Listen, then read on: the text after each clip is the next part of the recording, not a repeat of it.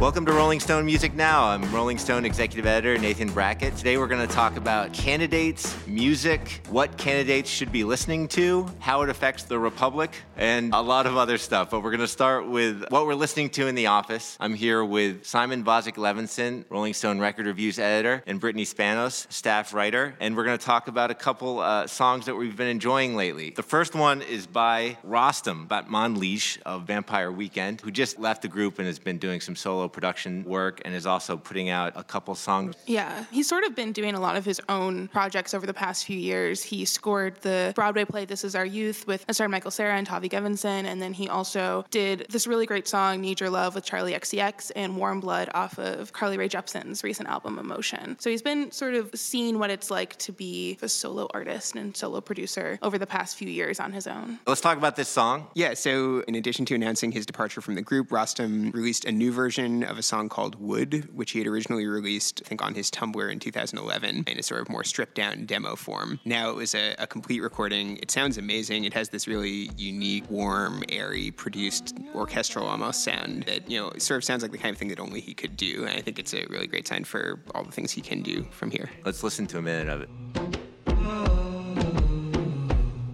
And I wake up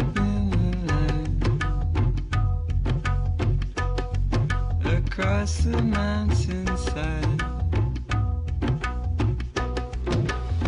sunlight on your eyelids. I think a lot of people would hear that and think of a lot of the things that they love from early Vampire Weekend, especially. Like, I, I can totally imagine Ezra Koenig singing that. Yeah, definitely. For and sure. Rostam wrote this really great post about where the song sort of came from and how it started with a collaboration with Ariel Rekshayid, the producer he's worked with. He worked with Brandon Flowers really recently on his solo album, and how it's inspired by a lot of the Persian music he grew up listening to. And I think he described the song's premise as what it's like to lay in bed with someone and have a really wild dream and that they don't know about. And it's really cool because the song is just so colorful and beautiful and sounds like this lucid dream that he's having. And I love that song so much. Me too. We want some more from Rostam. For sure. We're going to move to the full album we've been listening to from a group called Wet. Simon, can you tell us a little bit about them? Yeah, Wet are a band from New York City. They're a trio of young people who love nineties R and B. To simplify things, that's sort of the huge guiding influence on their music. When you listen to their music, you can hear tons of T L C, Destiny's Child, S W V, these kind of classic nineties R and B girl groups sort of refracted and refined into something that sounds fresh and modern. Yeah, I think that what's great about them is that they sort of reference a lot of the nineties R and B, like, but it doesn't sound like they're trying too hard to imitate it. Like, it's very new and fresh. Absolutely. Like, we're definitely in a period where different groups have been, like, going back to the nineties and the way that they did, like, ten years ago to the eighties and finding different parts that they love about it. And I totally agree that it's not like they're just trying to sound like Aaliyah, but they embody some of the stuff that was great about her and other groups. It's very much their own, but you can see what they're referencing and see where they're coming from. Why don't we start with the first song on their record? Uh, it's called It's All in Vain.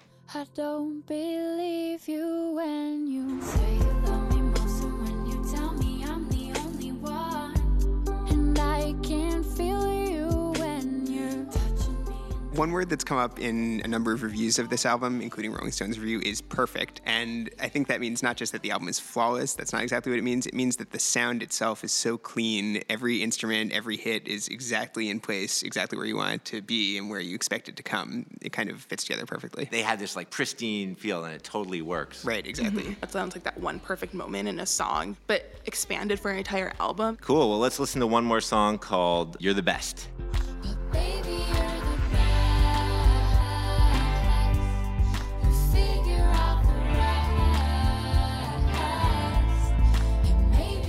That one, especially within the lyrics and the harmony that's created with the singer's voice, of all the songs, I feel like that one stuck out to me the most, with that girl group vibe sort of being harnessed in there. And it also kind of reminded me of a country song a little bit, or like a really old school, like, bluegrass or country song from like the forties and fifties. Totally, but, the same emotions. Yeah. yeah.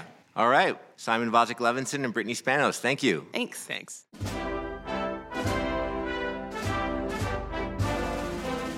And we're back. It's an important time for the Republic. It's election season. A lot of the candidates are putting out their talking points. One crucial campaign talking point that I feel has been underexplored with a lot of candidates is their music taste. This is really important to the American public because whoever is president has a lot of sway on who gets Kennedy honors, who plays the White House, who we're going to be listening to at the inauguration. I mean, in a way, the commander-in-chief is one of the most important talent bookers in the country. So I feel like we need to take a hard look at all the candidates' music taste. Luckily, we have David Brown here, who just completed a really exhaustive special report on the candidates' music tastes. You talked to a lot of them. You did deep research on their campaign playlists, on their musical history, what they listened to a few years ago, what they listen to now. And also, as part of a public service, we're going to have some recommendations for the candidates. And we have a couple critics, John Dolan, senior writer for Rolling Stone, and Brittany Spanos, rolling stone dot com staff writer. Uh, both of them are going to chime in as we go through the candidates and talk about what each of them should maybe be listening to in the interests of keeping the country moving forward and making sure our presidential candidates are up on latest music. Let me just start this off by saying with President Obama, no matter what you think of him, I feel like we are losing probably the president with maybe the coolest music taste ever In, in the history of the U S. I mean, this was a guy who could go through Stevie Wonder's run of epic albums in the early seventies, name his favorite songs. This is a guy who also named a deep Kendrick Lamar album cut as his favorite song of twenty fifteen. And I think we're all going to miss him. So, I mean, they're big shoes to fill. And I think we need to take a hard look at this. So, David, tell me a little bit about your experience of, of talking to all these candidates about their music. Well, you know, this is such an unusual election cycle in so many ways. Ways. And the music has played a part of that. I, I can't remember a time when pop music, rock or hip hop, has played such a role in an election cycle. We've had it in the past, here or there, you know, Jimmy Carter having the Allman Brothers play for him at benefits. But if you look at the connection this year, but whether it's Bernie Sanders once making a record, Marco Rubio tweeting that he can't wait for Straight Outta Compton to premiere so we can go see it, and on and on. The, every candidate seems to have this real connection to music or uses it in some ways that we just haven't seen to that extent in I past election cycles. I think you can definitely say that this candidate class is maybe the most pop culturally savvy, music-wise, right, generation of candidates. All the candidates are either baby boomers who grew up with classic rock, which is obviously an important era of music, and you kind of had to be a music fan, even if you were a member of Young Republicans. You couldn't just shut out the world of music and pass. Maybe in the mid-twentieth century, you could get away by just going to a classical music concert. That's not the case anymore. Right. The, the, all these candidates grew up with music, grew up with records in their room or uh, hi-fi. And then you also have younger candidates, like Generation X candidates like Rubio, who are bringing a totally different flavor, definitely to the Republican Party. Why don't we just start going through the candidates and just sure. taking a deep look at each of them? All right, let's start with the Democratic frontrunner, Hillary Clinton. David, can you tell me a little bit about her taste? Well, basically, she is the archetypal boomer rocker fan, and that's uh, what comes through in what she's said in the past. I mean, starting with having Fleetwood Mac play for the Clintons twice. And she said in interviews she loves the Beatles and the Stones, uh, very much of that generation. You know, she grew up dancing to Supreme's records in college, at college parties. But, you know, it's interesting that she hired an outside consulting firm to come up with a playlist for her campaign trail. Right. So, I mean, there are definitely people who don't like Hillary Clinton have certainly probably already said, actually, there's been a meme on the internet from Bernie Sanders fans saying, oh, Hillary isn't genuine about her music tastes. And people right. who don't like Hillary Clinton have definitely said, like, oh, look, she hired a campaign consultant to create her playlist where somebody like Donald Trump creates right. his own set list for his campaign rallies. Ultimately, she could be our commander-in-chief, so we have to take a look at the songs on this playlist. Can you walk us through a few of them? The recurring theme for her playlist seems to be songs about fighting and standing up for yourself. So you've got things like Stronger by Kelly Clarkson, you've got Believer by American authors, Fighter by Gym Class Heroes. These kind of inspiring power ballad, empowerment songs is sort of what ties it all together. Look, it's very savvy. These, this is the exact playlist she plays at every single rally. It doesn't right. fluctuate. It's sort of the musical equivalent of getting your message on point. And she's also called out some female musicians as kind of role models in a recent editorial. Right. Can you talk about a little yeah, bit? Yeah, she's yeah. given shout-outs to, you know, everybody from Loretta Lynn to Lana Del Rey and Selena Gomez for being inspiring figures. I think she really does want to connect as much as she can with young women voters, which is actually actually suddenly becoming a problem. And let, and let uh, me say, it does sound like this editorial, just from looking at it, was probably written by a speechwriter. A little bit, she's saying, these women are the yeah. best at what they do, whether that's fronting a raucous soul band, writing hypnotic dance albums, unspooling intricate rap lyrics about female empowerment, or yeah. crooning ballads about heartbreak and young love, which actually sounds like it might have come from a record review section. Right. Uh, Did and, she hire someone at Rolling Stone to write that? Do we hey, not know about uh, that? Is that what's happening? I think it's probably pretty unlikely that Hillary Clinton is listening to Lana Del Rey's yeah. High by the Beach. Although I thought it was so interesting, in that list she left out Taylor Swift, which seems like True. an obvious person to include in that. Absolutely. I don't, uh, not quite sure why that happened, but uh, you it's know, true. You maybe, could argue maybe the reverse. Taylor leans Republican. I don't really know. You I could don't. say if she was really trying to be non-controversial, she should have argued for Taylor Swift. Yeah. Right. Well, I'd like to throw this open to our critics a little bit. What kind of music should Hillary Clinton be listening to? Brittany Spanos, do you have any recommendations? I have a lot of recommendations for Hillary, but I have one specific song and one album. I think that she should definitely go for "Confident" by Demi Lovato if she wants mm. like a good empowerment song. That would fit like, on the campaign playlist for yeah, sure. Right. Like, that sort of sums it all up into one song. Right. And then I think that controversial opinion for her album recommendation, but One Direction's Made in the A M. It's inspired by classic rock. It's current. The kids mm, wow. love them. Right. So I think that, that she could great. lock into it, and it's, also yeah. yeah, they have the Fleetwood yeah. Mac vibes on there. They right. love Rolling Stones and like the Beatles and everything. So. For sure. Harry Styles has that Mick Jagger thing going, exactly. and she could probably right. relate to in some way. Right. John Dolan, any ideas for Hillary? It seems like what she would l- want to do is sort of combine these two impulses. You have the impulse towards like appealing to young women, who she did lose in Iowa, actually by ten points to Bernie, with this kind of classic rock taste. So you could have an artist maybe like Jenny Lewis.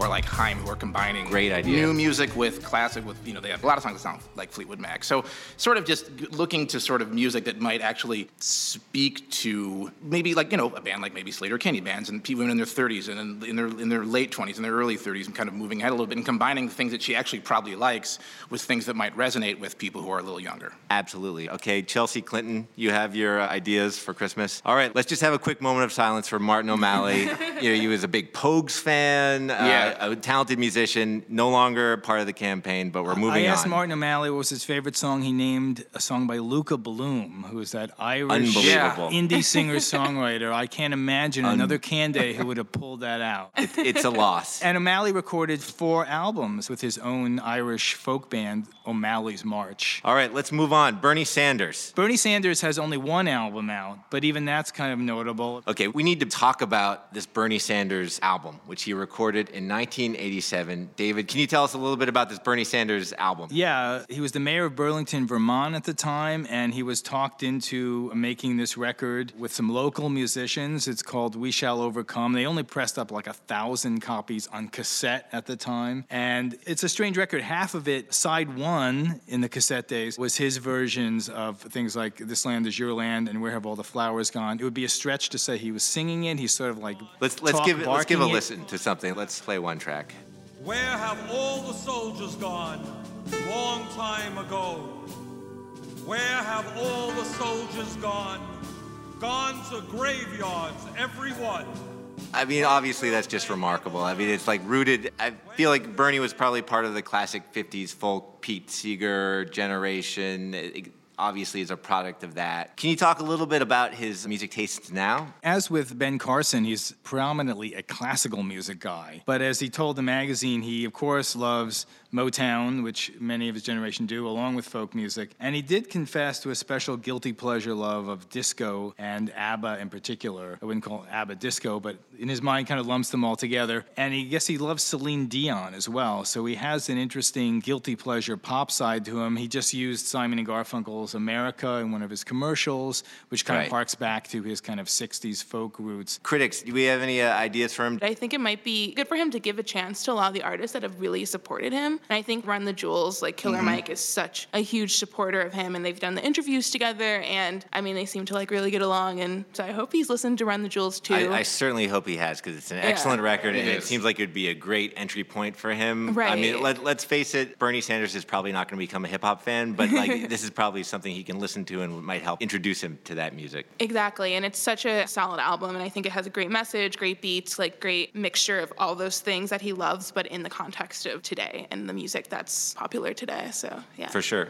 All right, let's move on to the Republicans. We're going to start with Donald Trump, whose music tastes seem very much set and very much his own. Can you tell us a little bit about them, David Brown? Well, he famously was quoted as saying he gave one of his music teachers a black eye or something in school because she didn't know enough about music, and it's a very strange story. How does that even happen? Yeah, yeah, yeah, yeah. You, you kind of wonder if it actually did. But he does seem to pride himself on being very hands-on with music, picking songs like Brown Sugar for his campaign trail, for his rallies. They use Twisted Sister's We're Not Gonna Take It. That is definitely his signature song, and you hear that at every rally. Right, he played Bruce Springsteen's Born in the U S A. It went a rally to taunt Ted Cruz when there was the whole uh, naturalization controversy going on. Right, but which, well, of course, Bruce Springsteen, I'm sure, loved, considering I'm, the actual I'm, message of that song. But we're not going to get into that. When he's been spotted at concerts, uh, Trump, he, he was spotted at one of the Roger Waters Wall concerts. Although he does he, go he out. left halfway through, so I don't know what that was about. Living in New York City, a lot of us have seen Donald Trump at shows. He was at the big Adele show in Radio City, which was taped for H B O. He definitely... Right. Is someone who goes out to shows and catches a lot of the kind of the big name classic rock bands. Yeah, I saw him about ten years ago or so at the Crosby, Stills, Nash and Young reunion tour, where he was chatting with Salman Rushdie and Patti Smith, who were all sitting in the same area. It's a very strange sight, the three of them. This is not something we're going to get too far deep into, but a lot of those classic rockers have gotten back at him and have told him not to use their songs at rallies. Neil Young asked him to not play Rockin' in the Free World. Rockin' in the Free World. And Aerosmith, even though Steven Tyler is a Republican, asked him not to play Dream On, right. uh, and R E M were not thrilled that he used It's the End of the World as We Know It. Let's see where he could go. Brittany Spanos, where do you think Donald Trump should go with his music tastes? I love the Twisted Sister song, We're Not Gonna Take It, is a song that he loves so much because he reminds me of sort of the egotistical nature of hair metal and eighties hair metal, just sort of right. super cocky, super he's into yourself. He's, he's got some hair game for sure, yeah. So I feel like he'd probably really loved listening to like Guns N' Roses and Poison all the time and listening to a lot of this hyper-masculine hair metal stuff. I wonder actually if Donald Trump, because he's of a certain demographic, has actually listened to Guns N' Roses. Yeah. They, I could see him totally loving them. Definitely. Some Welcome to the Jungle all the time. Yeah. It's so easy.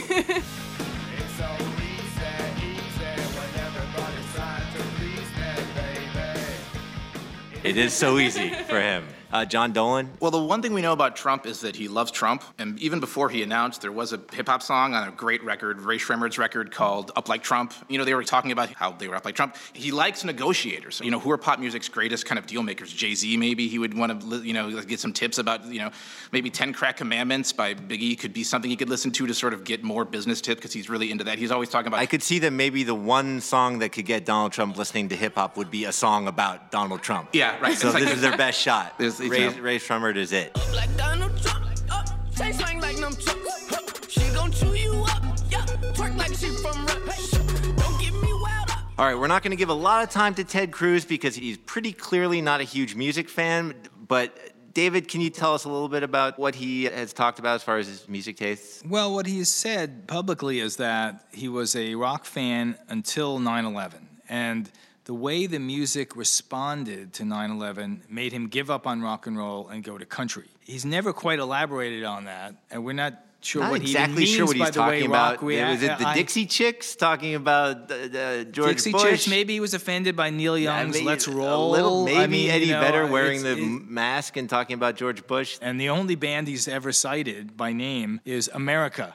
So I guess right. whether he likes the name itself or whether he has the Jones for uh, Ventura Highway and Horse right. with No Name, uh, driving it, around in Texas with the wind blowing in his hair, cranking right. some American It's almost tunes. Like he just picked the band just because they're named America. Y- y- you right. have to wonder about that, yeah. Right. What do we recommend for Ted Cruz? All we know is that he likes the mainstream country and he has some sort of rock roots. It's a tough one. John Dolan, any ideas? Well, you want to try to get country that maybe could bring him back to his natural true taste, right? So he's right. obviously, you know, he just loves these messages. So maybe something like the Zach Brown Band, something like that. I was thinking, Good you know, call. Brad Good Paisley, call. Guy who plays guitar, you know, great guitar player, rock influence. There's one specific Brad Paisley song. It's from his record American Saturday Night, which I think is a few, four or five years old. Excellent record. Everybody's Here. It's a really great record. It's called Everybody's Here. It's about, he just broke up with his girlfriend. He goes to the bar. He feels alienated. No one wants to talk to him because it's uncomfortable. It's difficult. He's just bummed out.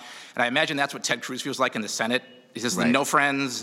Nobody wants to hang out with him. Just he's got to go home. John so, Dolan's opinions are his own. That's right. No, it's, it's, other senators have claimed it's, right. he's, he's not a popular guy. I like it. I, I, I like Brad Paisley for uh, Ted Cruz.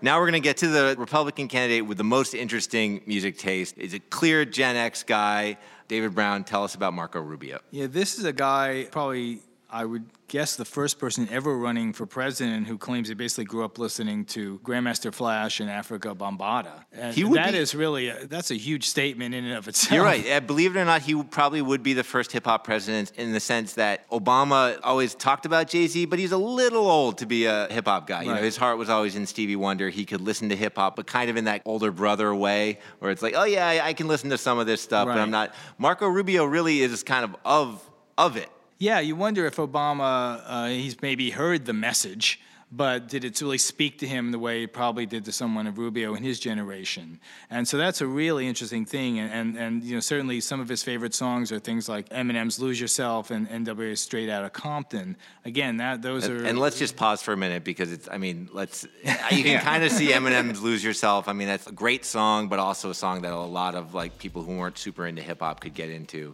Okay. Straight Outta Compton... I mean, let's just listen to a little bit of it. Straight out of Compton, crazy motherfucker named Ice Cube. From the gang called niggas with attitudes. When I'm called off, I got a sawed off. Squeeze the trigger and bodies are hauled off. You too, boy, if you fuck with me. He says he's sworn off some of his hip-hop roots, and he does listen to other stuff now because he doesn't want to play hip-hop around the kids these days. Although what, he what seems very well-versed in the West Coast history in the nineties. And right. about Biggie and Tupac and everything that happened there. So that's me, another interesting side of him that you're not going to hear from other candidates. It does feel like he's kind of trying to have it both ways. You know, he's trying to be like, oh, I know this stuff, but I reject it on some level if I have to go speak in front yeah, of her. It's a yeah. tough thing to balance out, I would imagine, for someone his age. What else does he listen to now? Well, he has cited Avicii and Calvin Harris as like E D M artists that he loves to listen to when he's on the road. And, of course, he still cites West Coast rap a lot, but... I will say this, it does make Makes sense on some level for Marco Rubio to like E D M because the, the Ultra Music Fest is a huge thing in mm-hmm. Florida. E D M is a big economic driver in yeah, Florida in Pitbull general. And he, and he does like Pitbull too. Yeah, so that's like a good like cross between hip hop and E D M. So I think that he really loves dance music. Right. Probably a raver. And he, so, came, and he came to Pitbull's defense on Twitter when mm-hmm. people were dissing Pitbull. Right, right, but right. Local talent again, though. So what, what would we recommend for Marco Rubio? He's trying to be a Republican running for president. He's He's got kids at home. He's got some hip-hop roots, supposedly. What would he like? I think he should go deeper with this E D M thing. I think he should explore some tropical house. Like, that's a really fun... Excellent pick. Yeah, like, that's so prevalent with all of pop music right now. And a lot of artists, like Justin Bieber, have, like... started sure. using Trap House and a lot of their own songs. So Any I song specifically he should listen to? Where Are You Now by Justin Bieber is probably a really good entry point, but I think Kygo is the artist he should be exploring, and maybe like Cheerleader by Omi and songs like that that have become really popular that right. he should probably try.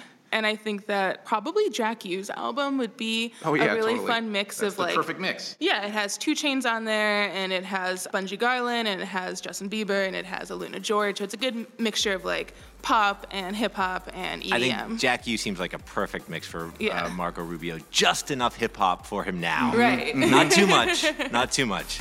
I got two L's like Pele. Clip you like L A. Like them. Isolama, bring home the bacon. You ain't from Kingston. You are just faking. You take up and make... Now we're going to talk about John Kasich, probably the most moderate Republican out there.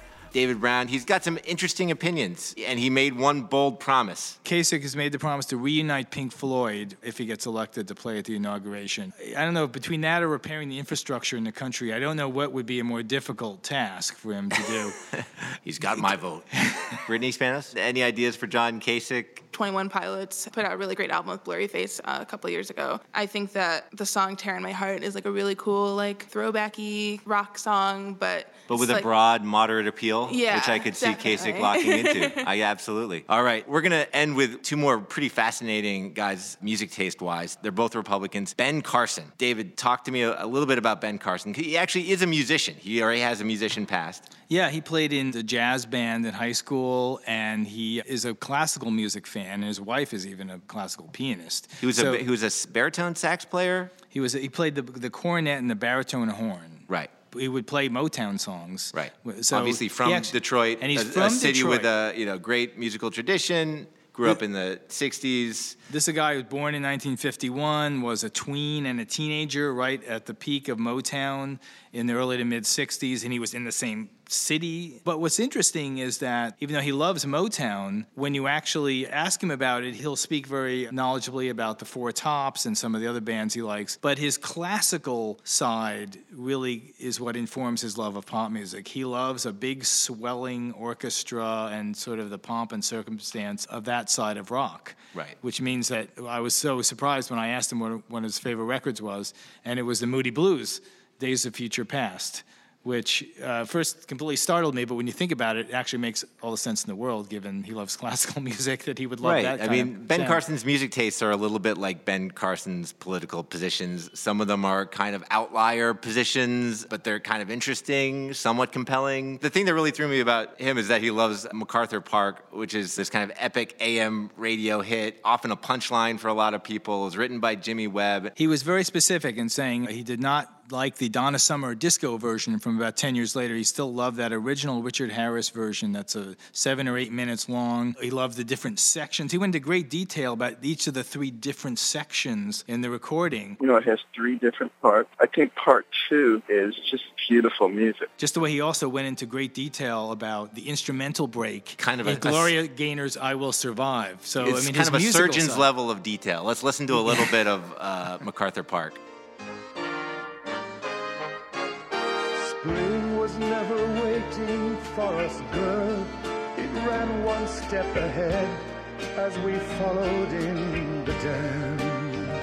Speaking of surgeon, he would often play classical music during surgeries and grill his staff to name the composer. Wow. Put the, he put them on the spot. A, a, so. a tough taskmaster. Exactly. Okay. Even that All right. Way. So Ben Carson, I would describe him as someone with, you know, some musical sophistication, someone with a classical music side, also loves some pop and rock, kind of a, a tough nut.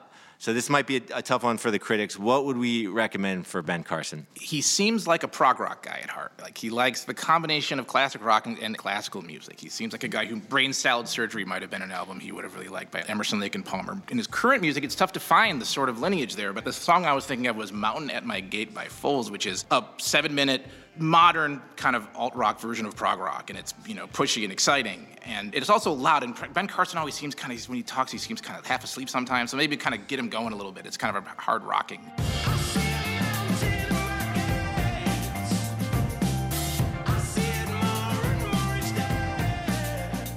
All right. We're going to end with uh, Chris Christie, who is interesting for a presidential candidate because I don't think we've ever seen someone with this kind of monomaniacal fandom for one artist, as we've seen in Chris Christie. He is a huge, huge, huge Bruce Springsteen fan. Right. David, can you tell us a little bit about this? It started when he was a teenager in seventy-five. Some older friends took him to a Bruce show in New Jersey. He hadn't heard that much of Bruce's music at that point, he told me, and he was blown away by this show at Seton Hall University. He actually talks a little bit about that when you, you spoke to him for this. I spoke with him for the story and couldn't get him off the phone. You know, after an hour, he was still going on about his favorite music, but a lot of it was Bruce. And Bruce spoke to him immediately, he went out and got Born to Run, which was Bruce's brand new album. And from that moment on, he became this fan. He was, followed him through the seventies. He said he was so disappointed when the E Street Band broke up in the late eighties, the first he, time he around. He can just go, he can go really deep. He was talking about, like, album overlooked albums. One thing right. that surprised me from your story is that he loves Magic, which is actually Springsteen's album about the rock wrongness of the Iraq War and George W. Bush. A very passionate record about that. He called out Radio Nowhere from that album. This is Radio Nowhere.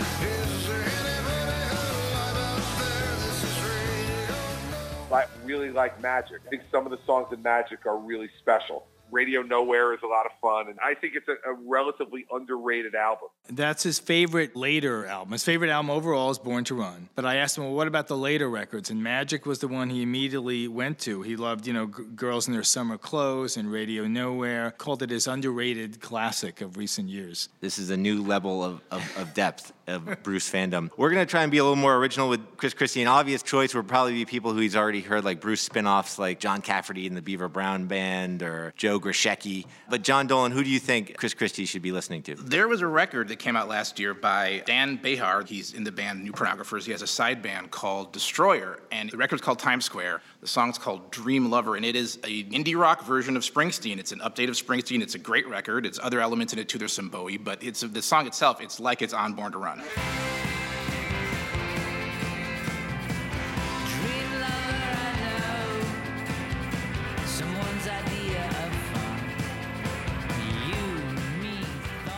Guys, we're going to wrap it up with that. I want to thank you for all your advice, for all the presidential candidates, and let's just keep on rocking in the free world.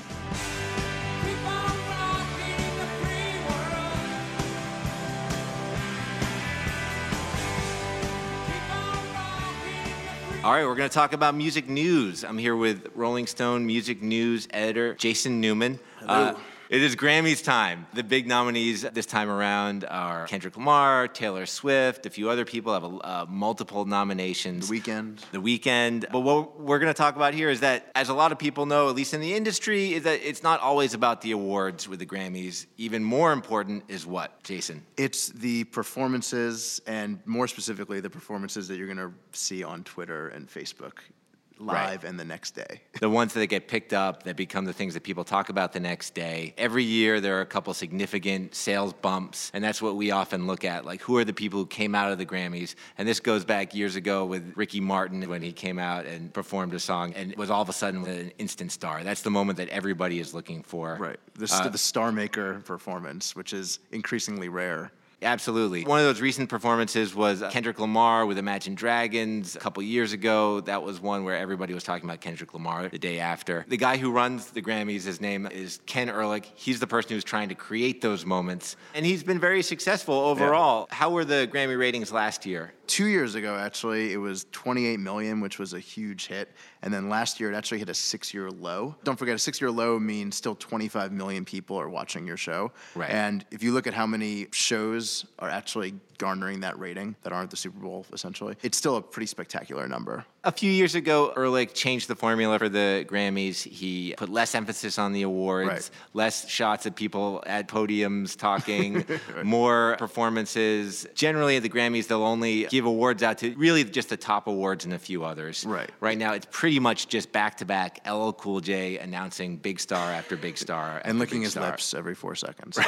It's true. Almost like, you know, it's funny because you almost, you look at like the M T V V M As, right? And there was never really a time where quote-unquote winning a V M A was a huge thing, right. Relative to the performances. Right. And the Grammys were sort of the, the staid, more sophisticated cousin, right. Of that. Right. Whereas, like, you know, if you won Album of the Year, that was obviously a huge deal, and it and still is. But you are definitely seeing a shift into this more kind of V M A style where it's really more about what are people going to be talking about instantaneously. Right. Um, it's the second screen experience, right? right? It's like I have my phone and I'm tweeting about the Grammys. I'm probably not going to be tweeting about the Best Alternative Album nominees, right. But I'm going to be tweeting about the Lemmy tribute that we're right. going to be, gonna be doing. Ehrlich talked to Brian a little bit about how he tries to create those moments, and there's a lot of pressure on artists to make those moments, to be first, to be the opening performance. Ehrlich talked a little bit about that kind of pressure and lobbying. I don't make a decision on that until the show is pretty complete, and, and uh, there is a lot of lobbying. Um, the reality is this, and this is what I try and tell artists who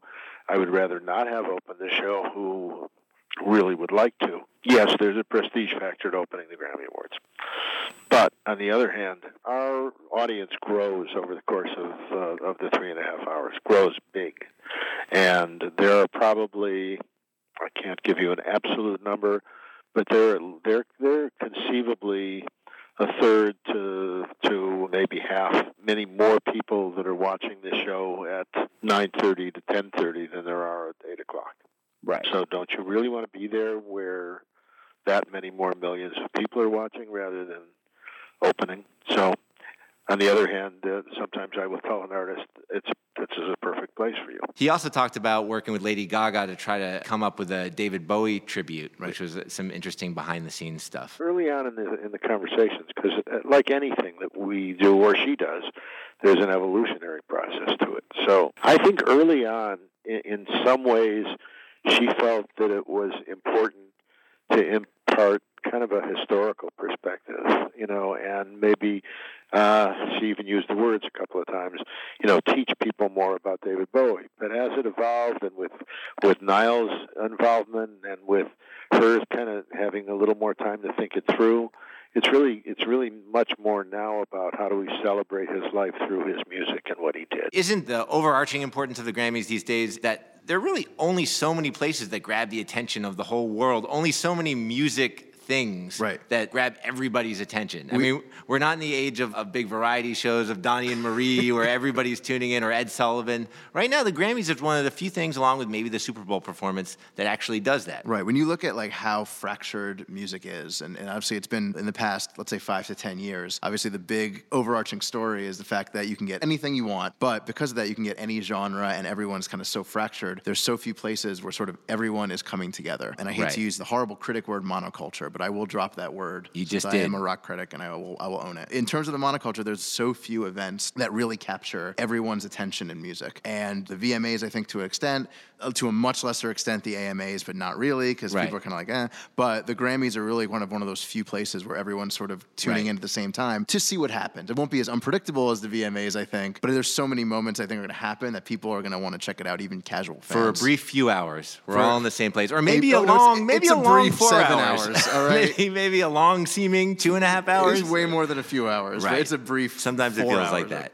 Or, or not if they're doing their job right. Right, but I think uh, that's kind of what it speaks to. Jason Newman, thanks so much. Cool, thank you for having me. All right. We're going to end today's episode with our Reader Mail segment. I'm here with senior writer Brian Hyatt, who recently interviewed Kid Rock and made some news. Brian, can you tell us a little bit about this story? So, yeah, Kid Rock and I were talking for a magazine feature called The Last Word, where the artist shares a little bit of wisdom, talks about life lessons, and uh, that sort of it's thing. It's kind of like a broad philosophical a broad, page, yeah. kind of a nice break at the end. end of the issue. Right. Then at the end, you know, Kid Rock is a Republican, which is pretty unusual in the music industry. There that, really that news is out there. That's true. Yes. It leaves him almost alone among big name right. musicians. So as uh, you may be aware, there's a, a primary going on. Uh, so it seemed appropriate to ask Kid Rock about his choice in the current primary. And, and here's what he actually had to say in the interview. I'm digging Trump.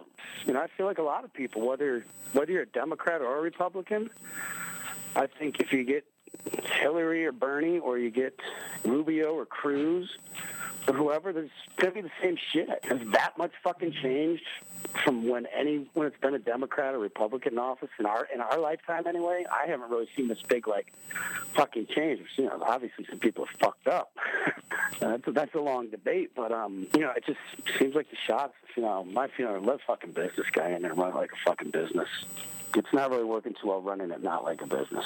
I mean, what business fucking survives when they're fucking broke? Okay, so when we posted that interview on rolling stone dot com, needless to say, we got a lot of feedback from a lot of readers. Here's a tweet from your old pal, Tony, on Twitter. Oh, wow, Sarah Palin and Kid Rock. All he's missing is the Insane Clown Posse, and he's got the worst endorsements imaginable. Here's another one from all right, Sydney Peterson. I can't wait for Donald Trump to announce Kid Rock as his running mate. Hashtag match made in heaven. So there's both sides. Uh, are out there. Uh, Is there? I, I, well, I at least a about, couple. I think just okay. like one side, but yes. Okay. Someone must have been happy about this. In fairness, Brian, Kid Rock is, is used to this kind of stuff. He's someone who is not afraid of a provocative statement. Kid Rock is not afraid of what wise-ass liberal Twitter thinks of him. Believe me, he does not sit uh, trembling in fear at, at those comments, for sure. I'd say that's an accurate assessment. Twitter user named Defenestrator says, it's like herpes endorsing a gold pinky ring. Okay, well, there's another side. I think we might leave it at that for our reader mail. It's going to be hard to top that. I think we've all learned a lesson today. Yes. Thanks, Brian Hyatt. And that's episode two of Rolling Stone Music Now. Please go to the iTunes store to subscribe or listen on rolling stone dot com.